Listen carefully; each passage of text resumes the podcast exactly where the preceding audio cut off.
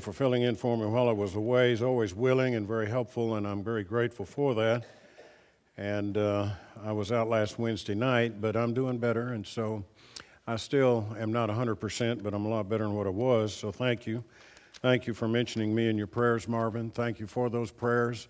I do solicit the prayers of this fine congregation in our behalf, and I'm very happy that we can be together and worship together as we have today. I'd like to say how much I enjoyed yesterday morning, the men's uh, breakfast.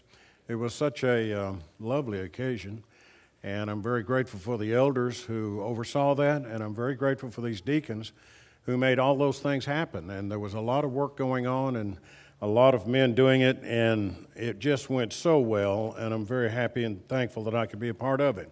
And so, thank you for planning that, and thank you for making that happen. That was the men's breakfast that was yesterday. I'd like to talk a little bit today about a very important subject to me, and I'm sure it is for you as well, and I'll do the best with it that I possibly can, and that is reverence for God. And I think it's something that's lacking in our modern day and time. I think we may be taking some things for granted, and I hope that I'll be able to look at this particular passage that I have in mind, and that is particularly uh, Psalms 111 and verse 9. And in Psalm 111 and verse 9, the Bible passage is given to us about God's holiness and God's reverence. And so I took those two words, reverence for God, and thought I'll speak about that today and see how far I can go with it as far as time will allow. And I'd like to talk about, first of all, the first word in those three words, reverence for God, and that is the word God itself. And we learn from the pages of the Bible just how important this individual, this great being is, who has personality, who has love, and care for each and every one of us. Who is God? We might even just begin by asking that question. God is that being who has always existed and who never, there never was a time when he did not exist. He's the self existing one. He's the one that created all things other than himself and he is immanent to the world, but yet transcends the world. And if you just stop and think about it, how do you define God anyway?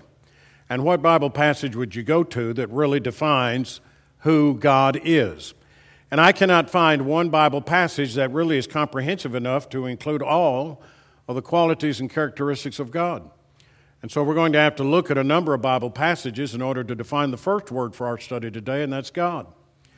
And in the book of Exodus, Exodus chapter 3, We'll come back to that passage in just a minute. But in Exodus chapter 3, you see how that uh, Moses from the burning bush hears God speak to him, says, I am. I am that I am. And it is the verb to be there in the Hebrew language, and it is saying that God has always been, and God always will be. There's never a time when God was not. I am. It's a very simple way to explain and describe who God is, but yet it's a very profound way to explain and describe who God is. Isaiah, when he was talking to the wayward people of Israel, Judah in particular, he was talking about how wicked the leaders were, how slothful in their worship they had been. He said, But God really loves people who repent, and God really loves people who change their way. And he said, He is the high, and He is the Holy One. He is the one who, in the beginning, God created the heavens and the earth. And so, one of the first things we'd have to come to an understanding about God is the fact that God has always been the self existent one. There was never a time in which God was not. Now, there was a time in which the world was not. In the beginning, God created the heavens and the earth. But God was before the heavens and the earth. And He brought the heavens and the earth into being. And sometimes I just let my mind go wild when I start thinking about God and the creation and what it must have been like. There was void, and darkness was upon the face of the deep. There was nothing there, no symmetry, no design, no purposefulness. There was nothing except God Almighty. And God spoke the world into existence. And God, by the power of His own spoken word, said, Let there be light. And there was light. Now, this is the being that we've come to worship today. We're trying to understand more about Him. And if we really have a bad view, a faulty view, an ignorant view of God, then it's naturally going to reflect upon our worship of Him and our desire to be pleasing to Him. But then when you let your minds just go wild and you can think about the unending, never ending eternity which heaven will be. It boggles the mind and it buckles the knees when you begin to think about the greatness of God, how it was like before the world began, how it will be like when we go to be with God in heaven. It is an amazing consideration and thought to think about. Therefore, I'd like to look in some specific detail as to what the Bible means by God. And then we're going to look at what that means for me. First of all, let's look at the qualities of God. So I'll make this transition.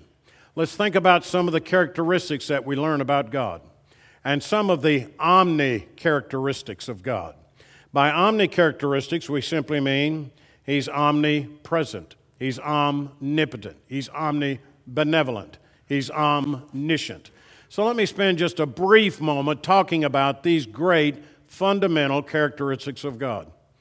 When we say that God is omnipotent, we are saying that He can do all that can be done. In Genesis chapter 17 and verse 1, it was to Abraham, He said, I am the Almighty God. And indeed, that's a good way to explain who He is and what He is, because He can do all that is capable of being done. God is the Almighty One.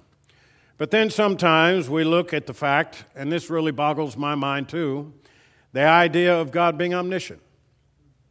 God knows all that can be known. There's nothing there that God does not know. It's amazing to me that God, being God, knows everything that there is.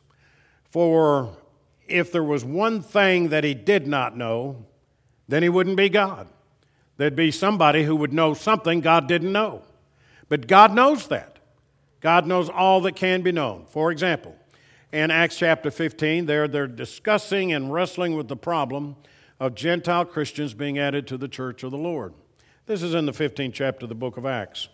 And the Holy Spirit is guiding and leading them in the conclusion that they're to draw. And He did that all men everywhere to be a part of the church of the Lord. It doesn't matter who you are, where you are, what you've done. If you'll repent and obey the gospel of Christ, be added to the church in the biblical way, you're acceptable to God. And then James gets up and speaks, who was a leader at that time. In verse 18, he said, Now God saw this in the long ago. He was always having this in mind.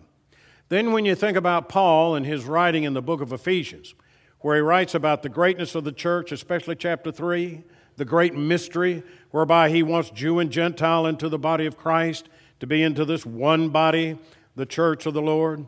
The mind of God had that in his mind before the world ever began. I'm talking about God's omniscience. God knows, God thought it out, God knew it all before these particular matters took place. And then you can talk about the omnipresence of God, and this is another one that's hard for me to grasp. And I've tried my very best to try to understand the omnipresence of God, that God can be at all places at all times. And there's a Bible passage in Psalm 139 that'll help us just a little bit in this, and so I'll turn to that and study that with you just for a brief moment. And then in 139, he's saying, particularly in verse 7 through 12, though I love this entirety of this psalm, Notice the omnipresence of God. He's everywhere. You can't run from God, you can't hide from God. And no matter where you are, God's already there. And I'm in Psalm 139, I'm in verse 7. Where can I go before your spirit? Or where can I see from your presence, flee from your presence? If I ascend to heaven, you are there. If I make my bed in Sheol, behold, you are there. If I take the wings of the dawn, if I dwell in the remotest part of the sea, even there your hand will lead me, and your right hand will lay hold of me. If I say, Surely the darkness will overwhelm me, and the light around me will be night, even the darkness is not dark to you, and the night is as bright as the day. Darkness and light are alike to you. Verse 12. I've read for you today Psalm 139. And it's a beautiful passage, that paragraph, which really describes for us the omnipresence of God. You can't hide from God, you can't run from God.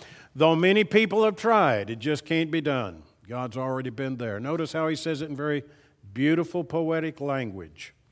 If I were like the wings, if I had the wings of uh, darkness or light, you'd already be there. There's no way to flee from you. I just wonder about Jonah trying to run from God the way he did, just what he thought he was going to be able to accomplish. He did, didn't understand. I suppose by being in the belly of that great fish, he came to know what it was like.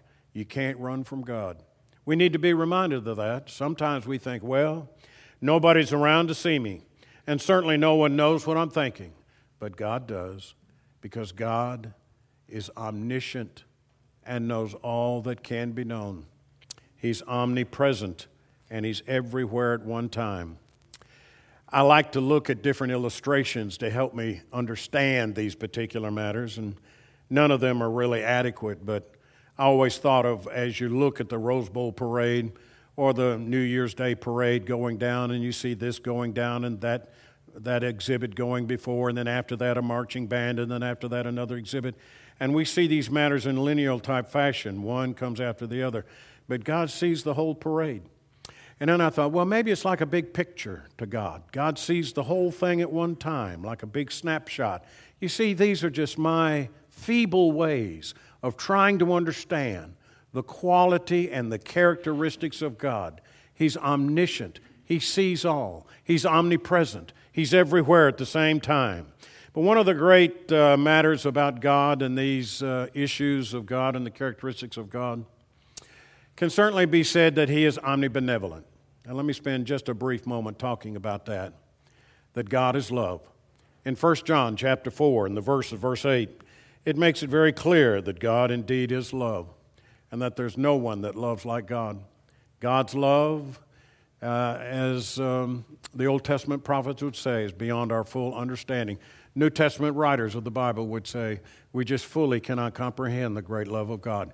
Omnibenevolent, omnipresent, omnibenevolent, omniscient, omnipotent, qualities and the characteristics of God. And it's not a stretch for our imagination or nor our understanding for us to say, in the beginning, God created. Elohim created the heavens and the earth, the Hebrew word for God. But yet, it doesn't seem to be sufficient, does it? To look at God in such a way that there's so much more that needs to be said about God rather than these omni characteristics of God. And some have tried to characterize the nature of God by looking at five primary attributes. So let me mention the primary attributes of God and make this transition in our study today, study a little bit about them, and just see how important they are for us. And when we talk about the primary attributes, we're talking first of all about the holiness of God. You see, that's a little bit different a topic than what we've been studying so far. And when we talk about the holiness of God, we're talking about his purity, his holiness. In fact, it's in 1 Peter chapter 1, verse 18, "Be ye holy as I am holy." God is holy and pure and high and lifted up as the Bible teaches that he certainly is. And then also, one of the great attributes of God would be his justice. And I think one of the great writers of the Bible would be Isaiah, who does write about the justice of God, and he looks at it particularly in about verse 8 For I, the Lord, love justice. I hate robbery and the burnt offering, and I will faithfully give them their recompense and make an everlasting covenant with them. Notice the fact that God is just. He wants it done, He wants it done right. And He's rebuking them with regard to their worship. The worship is not what it ought to be. And He says, You're going to receive recompense for the way that you've acted and the way that you behave. God is a God of justice, He wants it done right. But not only is He God of holiness and God of justice, He's also a God of mercy. And the Bible is filled with wonderful Bible passages, and I'm just uh, wondering just exactly which would be the best one to consider for the present to illustrate the wonderful mercy of God. But I think I'll choose Hebrews chapter 4 and verse 16.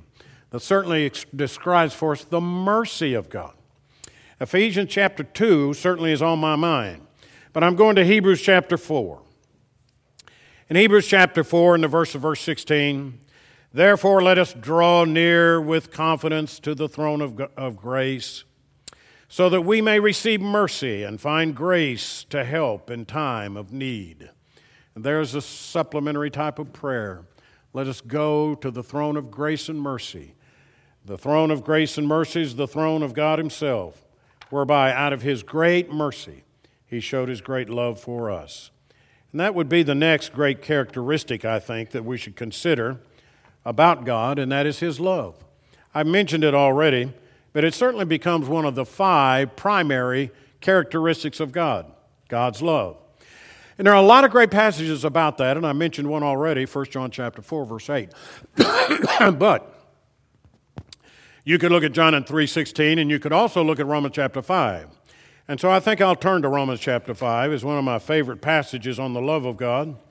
And I'll read verse 8 in this particular passage as he's emphasizing justification by an obedient faith. But God demonstrates his own love toward us in that while we were yet sinners, Christ died for us. Now, that's an amazing statement Paul makes in Romans 5, verse 8. And that particular statement is coming from the standpoint of even though we did not deserve it, we so desperately needed it.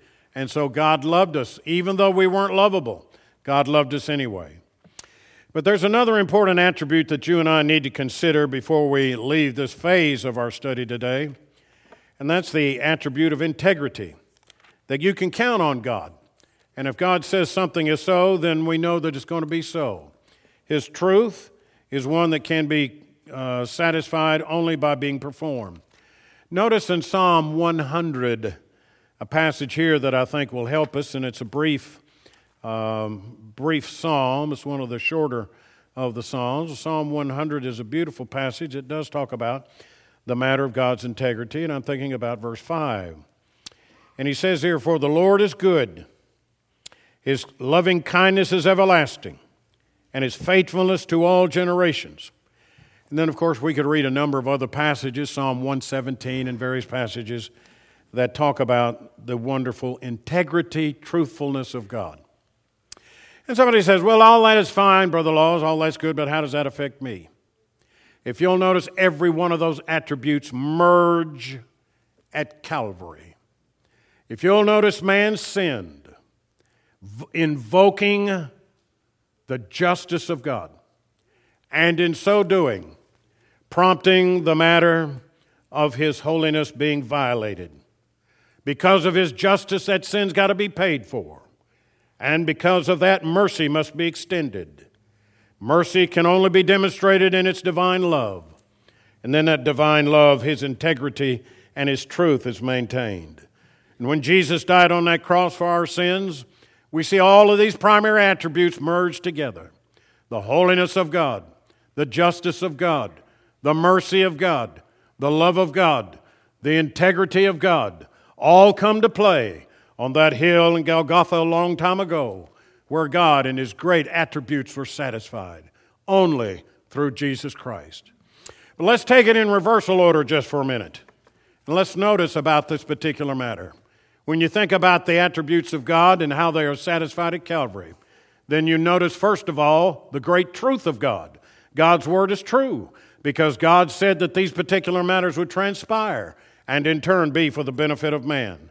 And because of that, it would be a demonstration of his divine love, whereby he would send his Son into the world that the world might be saved through him. But this love was prompted by the divine mercy of God, the mercy of God, the pity of God upon the man who really needs salvation and cannot do it himself, but needs God's help in the matter and that great justice of God is now satisfied because a perfect sacrifice has been offered, and in so doing, His holiness is maintained. Well, let's see what would happen if I offered myself as a sacrifice. Well, I'm the sinner. I'm the one that's guilty of sin. I'll just offer myself as a sacrifice. But that even would not begin to satisfy the justice of God. The justice of God would never be satisfied with a sacrifice like that. Why, the mercy of God, well, that would never be satisfied. the holiness of God would not be maintained if an individual offered himself. One cannot offer himself simply as a matter of atonement it's simply not meeting the qualities and the characteristics of God. Somebody said, Well, let's see if I can do enough good works in this matter. I'll visit the sick, I'll go to the hospital, I'll give food to the poor, I'll be kind to the neighbor, and I'll devote myself to these wonderful works of kindness and charity. But even there, that would not satisfy even a modicum of the justice of God, which has been violated because of sin. The holiness of God has not been maintained. Even though I would do all the wonderful works that a man could possibly do, still it would not be enough in order to meet the satisfy and satisfy the qualities of God. Well, let's see. Maybe we can offer animal sacrifices. Perhaps it might be the blood of bulls and goats that will satisfy. But even there, the animal sacrifices of blood, the blood of bulls and goats would not satisfy the great justice of God that has been infringed upon because of the sin of mankind. Now, God put in place an Old Testament system, which was but a prefigure for the ultimate sacrifice of Jesus Christ. Turn with me to Hebrews chapter 10. And in Hebrews chapter 10, verses 1 through 4, you're going to read the following For the law, since it has only a shadow of good things to come, and not the very form of things, can never, by the same sacrifice which they offered continually year by year, make perfect those who drew near. Otherwise, would they not have ceased to be offered? because worshippers, having once been cleansed, would no longer have laid conscience of sin. But in those sacrifices, there is a reminder of sin year by year. For it is impossible for the blood of bulls and goats to take away sins, verse 4. Wouldn't be satisfactory. Couldn't do it. Wouldn't satisfy. The holiness of God wouldn't meet the demands of the justice of God. Would not maintain the mercy of God. Only one way. Only one way this great God, who is omnipotent, omnipresent, omniscient, omnibenevolent, infinite in holiness, infinite in justice, could be satisfied. The only way that sin can be satisfied is by the cross of Jesus Christ on Calvary.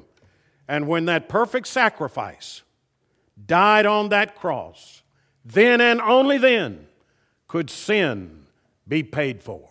Then and only then could sin be atoned for. And this great God who created heaven and earth and every soul in this building today, in turn, would receive forgiveness because of what Jesus did. It's the only way that it could be done. Now, let's make a transition from our present point. And we've looked at what has been done.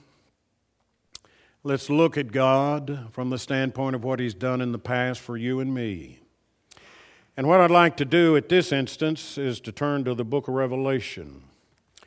And in Revelation chapter 4 and chapter 5, you have a very interesting um, section of Scripture which is helping us understand the great work of God Almighty.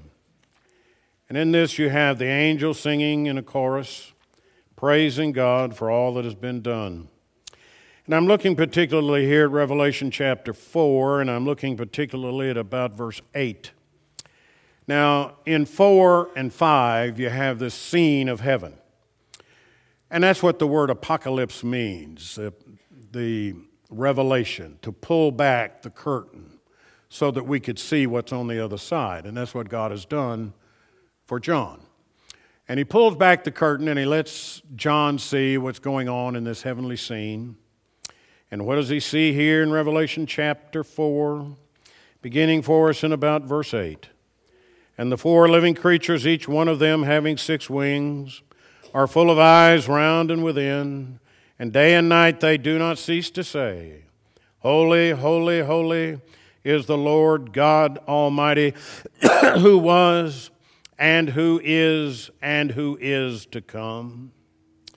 And when the living creatures give glory and honor and thanks to Him who sits on the throne, to Him who lives forever and ever, the 24 elders will fall down before Him who sits on the throne and will worship Him who lives forever and ever, and will cast their crowns before the throne, saying, Worthy are you, our Lord and our God, to receive glory and honor and power, For you created all things, and because of your will they existed, and they were created. What you have in Revelation 4 is a beautiful doxology of creation, where God created all things and they're honoring Him and praising Him for the same. Now, notice what He's done. Let's look at another summary of God. Excuse me, it's in chapter 5. And in chapter 5, you're going to see, and you really need to go back up there to about verse 9, and look at this particular doxology of praise offered to God.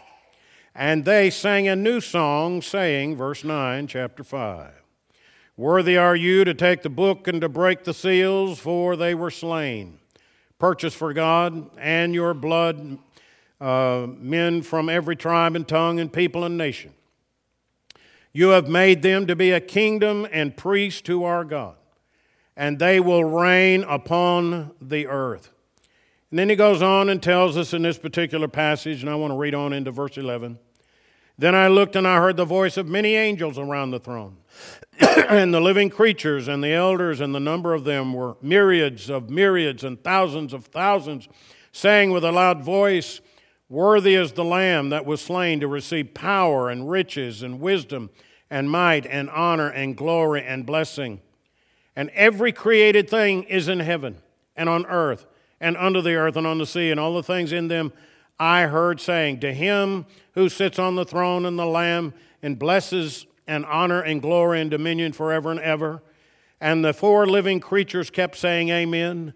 And the elders fell down and worshiped. And what do you have other than a doxology of recreation, of redemption? A doxology of creation in chapter 4, a doxology of recreation in chapter 5.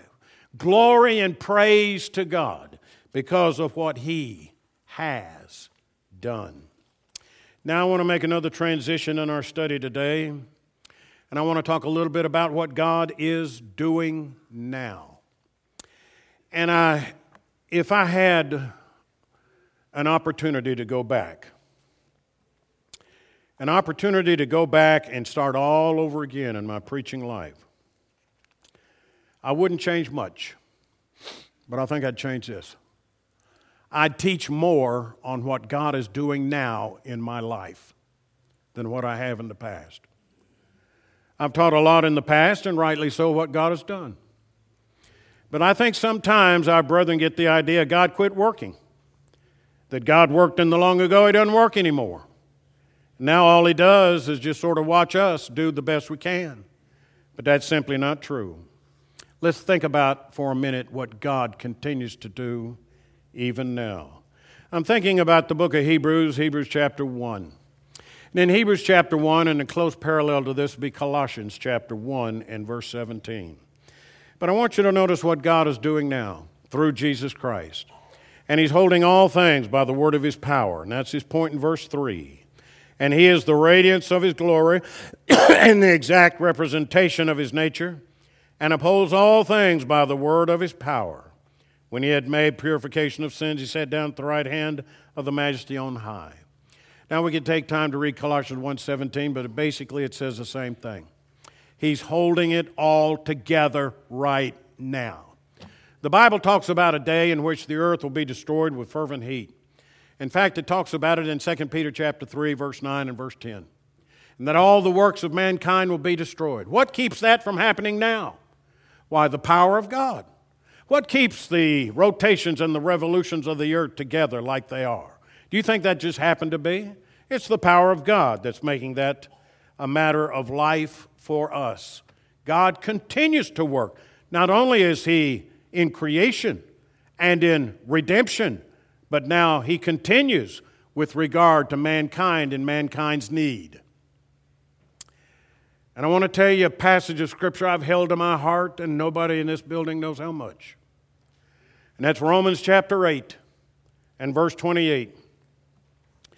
And when you look at that great passage of Scripture, how that it talks about God's going to work all things out for good to them that love Him and for them that love His appearing. You can come to understand what God is doing in your life. Providentially, He's helping you. He knows what you need. He knows the problems that you face, and in so doing, He's helping you with those problems. May we never forget what God continues to do in our lives. In 1 Peter chapter 3, in the verse of verse 12, the eyes of the Lord are over the righteous.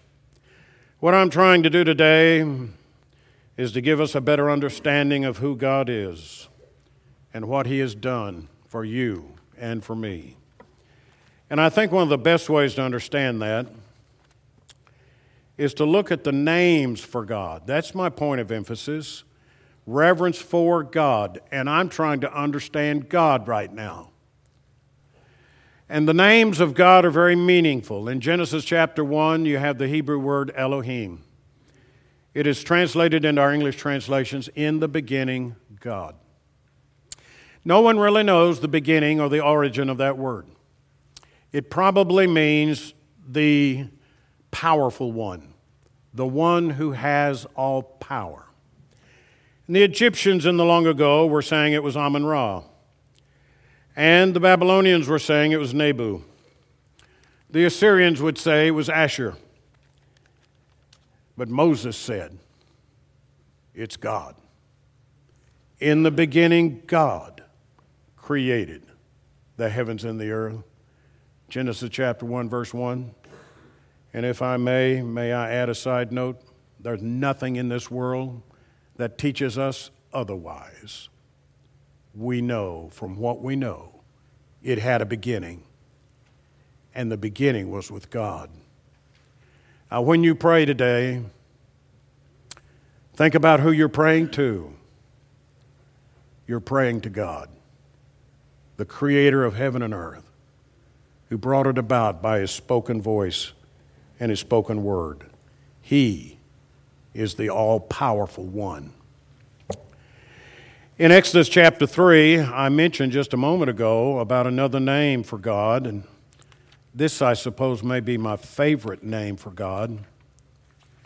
And this is the name that was given to Moses from the burning bush. And naturally, Moses has been given a commission to go to the land of Egypt and free the people of God. And he's going, he said, Lord, who shall I say sends them? and they're going to ask me. Who sent you down here to do this? And from the burning bush, he said, Tell them, I am send you. I am that I am. As I mentioned a moment ago in verse 14 and 15, this is a verb. And this verb, sometimes verbs express a state of being. And this really capsulizes the divine nature of God. He has always been. A point that I've made a moment ago. He's always been. There never was a time when he was not.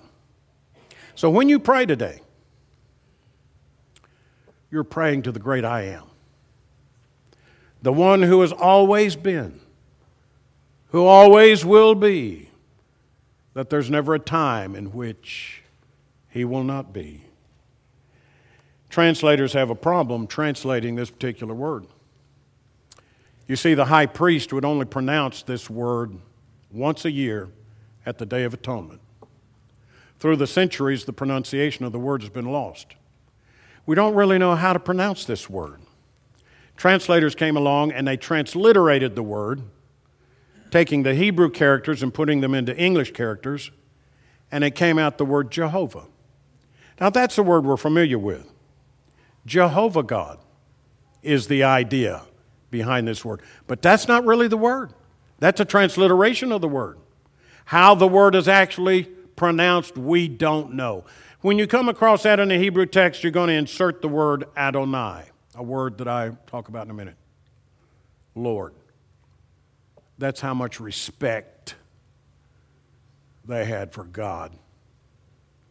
They wouldn't even pronounce that word. I am that I am. When you pray today, you're praying to Jehovah God. In the book of Genesis, Genesis chapter 16, you have a problem there between two women. One of the women is Sarah, married to Abram. But she doesn't have any children by Abram, and so, according to the Oriental custom of the day, she actually thought, I think, that she was doing the right thing, gave her handmaiden to her husband Abraham to have children by her. Her name was Hagar. well, Hagar conceives and is going to have a son. Now, Sarah despises Hagar. And there's hard feelings between Hagar and Sarah, and Hagar leaves. And she goes out into the desert. But then the angel of the Lord, which may have been a pre incarnate appearance of Christ himself, maybe so, I don't know, takes care of her and sees after her, and she calls that El Roi, which is a Hebrew word, a name for God, the God who sees. In Genesis chapter 16, notice in about verse 13, then she called the name of the Lord who spoke to her, You are a God who sees. For she said, Have I even remained alive here after seeing him? Therefore the well was called Beher Lalahairoi. Behold, it is between Kadesh and Bered. El Roi, the God who sees. When you pray to God today, you're going to be praying to the God who sees you, who knows you, who understands your needs. Just like Hagar in the wilderness, he understood and he provided for and he cared for. That's the kind of God that we have today. In the book of um, Genesis, another one of my favorite passages would be Genesis chapter 17. And in Genesis chapter 17, you're going to have another name for God. And what it, this does is it helps me understand his divine nature. This is El Shaddai. In Genesis chapter 17, verse 1, now when Abram was 99 years old, the Lord appeared to Abram and said to him, I am God Almighty. Walk before me and be blameless. I will establish my covenant between me and you, and I will multiply you exceedingly. This is El Shaddai. There's none greater than God. God Almighty. This wasn't just God that was speaking to you, this was God Almighty speaking to you, Abraham. And when you pray today, you're praying to God El Shaddai, the Almighty, the All Powerful One. In Genesis chapter 22, there's a passage there that boggles my mind. Genesis chapter 22, there Abraham draws back the knife to slay his son Isaac. But the angel of the Lord came and stopped him. And I just wonder what great faith Abraham must have had. And there in turn, God provided a sacrifice. He looked over there to the side, and Abraham saw a ram whose horns was caught in a thicket. God provided a sacrifice in place of Isaac. Isaac was not sacrificed, he was spared. And the ram, the Hebrew word there looks like it means a white ram whose horn was caught in the thicket.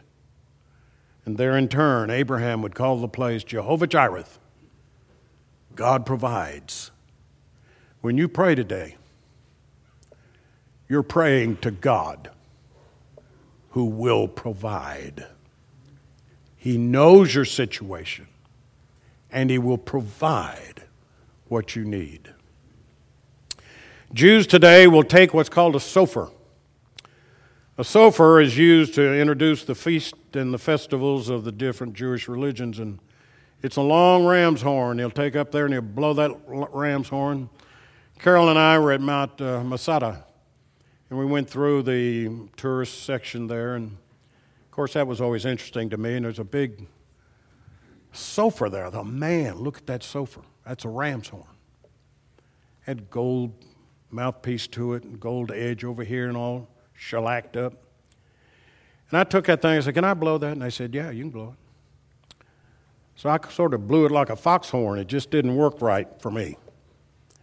And then my guide who was with me, he took that thing. I said, blow this thing. He blew that thing. You could hear it for a country mile. I'd like to have brought that thing home with me, a shofar, ram's horn.